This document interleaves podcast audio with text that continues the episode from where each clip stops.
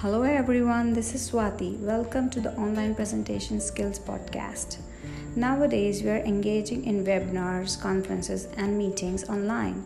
So, it's important for us to review our skills, especially for these sessions.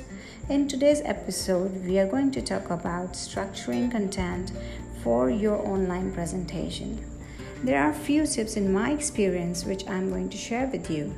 So, let's get started. Firstly, you should decide on the length of presentation. How long is it going to be? Then decide your content and divide it in slides or in speech. To grab attention of your audience, it's a good it's a good idea to start your slide with a note that audio is going to be live soon. Then introduce yourself and your company. Remember to keep your sentences short.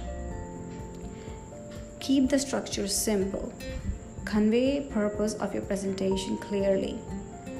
Show data, text, infographics, charts, tables, pictures. Keep your audience engaged visually. Data should meet needs of your audience. Time your content properly. Put everything in logical order or story. It's also a good idea to make an outline of your script. Create curiosity in your audience by asking questions in the middle of the presentation or in the end. Summarize the main point of your presentation as your audience tend to forget if it's a very long presentation. Then in the end, add a thank you note.